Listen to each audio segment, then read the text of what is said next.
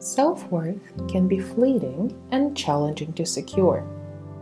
We often feel pressured to rush, to achieve, and to prioritize the material gains over health, family, vision, and relationships. If only we could find the origins of the stories that I'm about to share with you. Some say they're Chinese tales, but the majority agree it's Indian folklore. As far as I can tell, it's not as important who authored them as to what the morale of the stories is. And the meaning is unique and precious, as it is speaking to all humans, especially the ones who struggle to see their worth and value in the face of change or difficulty. The story of the cracked. This tale began at a farm where a water bearer walked to the creek every day to bring water for the house. He had two large pots, each hung on each end of a pole which he carried across his neck. One of the pots had a crack in it, while the other pot was perfect and always delivered a full portion of water at the end of the long walk from the stream to the master's house. The cracked pot arrived only half full. For several years, this went on daily, with the bearer delivering only one and a half pots full of water to his master's house. Of course, the perfect pot was very proud of its accomplishments excellent to the end for which it was made. But the poor crackpot was ashamed of its own imperfection and miserable that it was able to accomplish only half of what it had been made to do.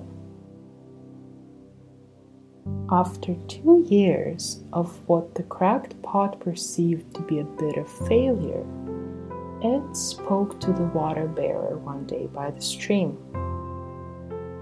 I am ashamed of myself, and I want to apologize to you. The bearer asked, Why? What are you so ashamed of? The pot replied, For these past two years, I've been able to deliver only half of my load because the crack in my side causes water to leak out all the way back to your master's house.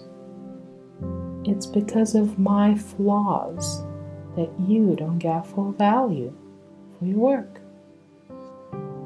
The water bearer felt sorry for the old cracked pot, and in his compassion, he replied, As we return to the master's house, I want you to notice the beautiful flowers along the path.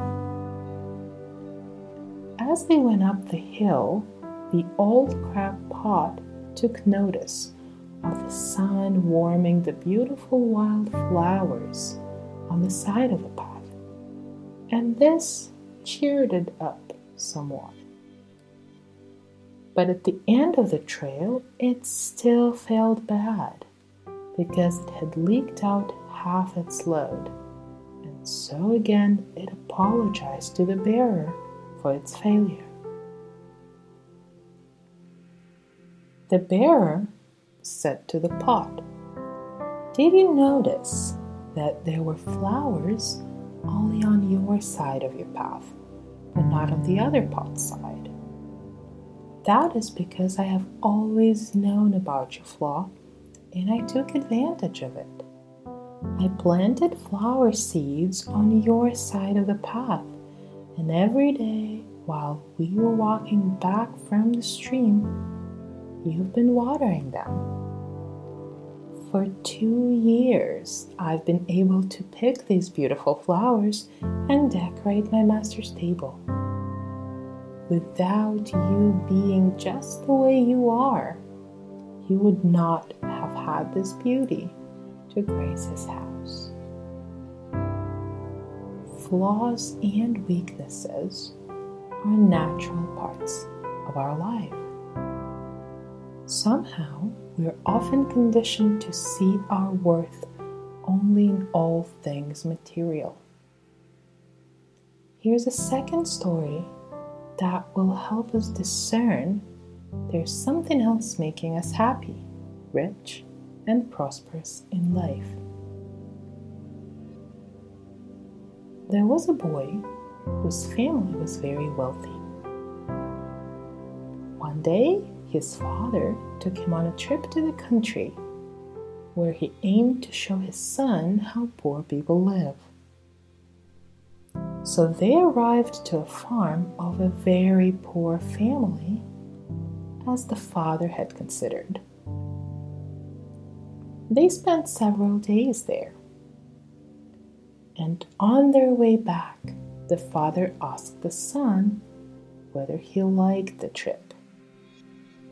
Oh, it was great, Dad, the boy replied. Did you notice how poor people live? Yeah, I did, said the boy. Then the father asked his son to tell him more details about his impressions from the trip.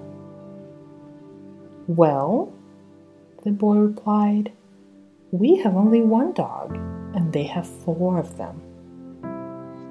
In our garden, there's a pool, while they have a river that has no end. We own expensive lanterns, but they have stars about their heads every night. While we have the patio, they have the whole horizon to enjoy. We have our small piece of land while they have those endless fields. We buy food, but they are lucky to grow it. We have a high fence for protection of our property, but they don't need any fences as their friends protect them better than anything else. The father was stunned. He couldn't mouth a word in response. And this is when the boy finally added, Thank you, Dad, for letting me see how poor we actually are. This story is here to show that the true wealth, as well as happiness, is not measured by any material things or belongings.